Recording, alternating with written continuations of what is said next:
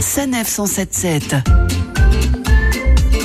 La route des saveurs. Cette semaine, avec Claire, nous vous convions dans un estaminet des Hauts-de-France, installé à 5 minutes au nord d'Asbrook, l'estaminet de l'ancienne maison commune.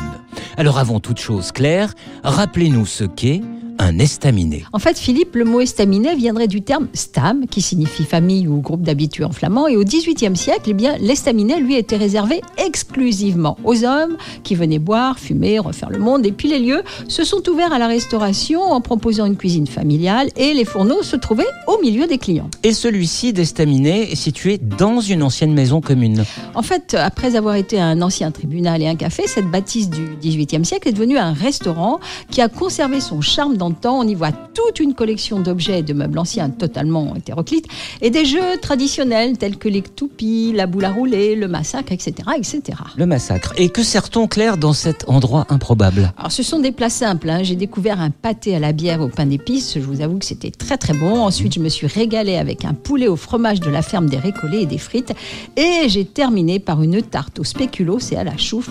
La chouffe, Philippe, c'est Ouais. une bière blonde belge, mais j'ai été bien tentée aussi par le La chouffe à consommer avec modération, même si elle nous rappelle le grand Jacques Brel et son fameux chouffe, Marcel, chouffe. Mais vous me disiez avoir été euh, tenté par le merveille. Qu'est-ce que c'est? Alors, c'est un gâteau originaire de Belgique qu'on appelle aussi merveilleux. Ce sont deux coques de meringue garnies d'une crème au chocolat, le tout parsemé de copeaux de chocolat. Hmm, Et la note, elle est aussi en chocolat?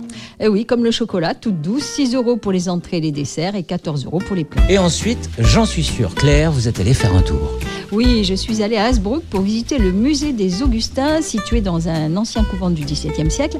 Il présente des collections de peintures des 19e et 20e siècles, des objets qui ont trait à l'histoire locale et surtout la reconstitution d'une cuisine flamande. Et le musée des Augustins est lui-même un édifice de style Renaissance flamande. Les flamandes, les flamandes, les flas, les flas, les flamandes. Je suis très Jacques Brel aujourd'hui, Claire, je ne sais pas pourquoi. Merci beaucoup, à la semaine prochaine. Merci Philippe, à la semaine prochaine. Sonnant, les flamandes dansent sans rien dire. Les flamandes. Retrouvez toutes les chroniques de Sanef 177 sur sanef177.fr.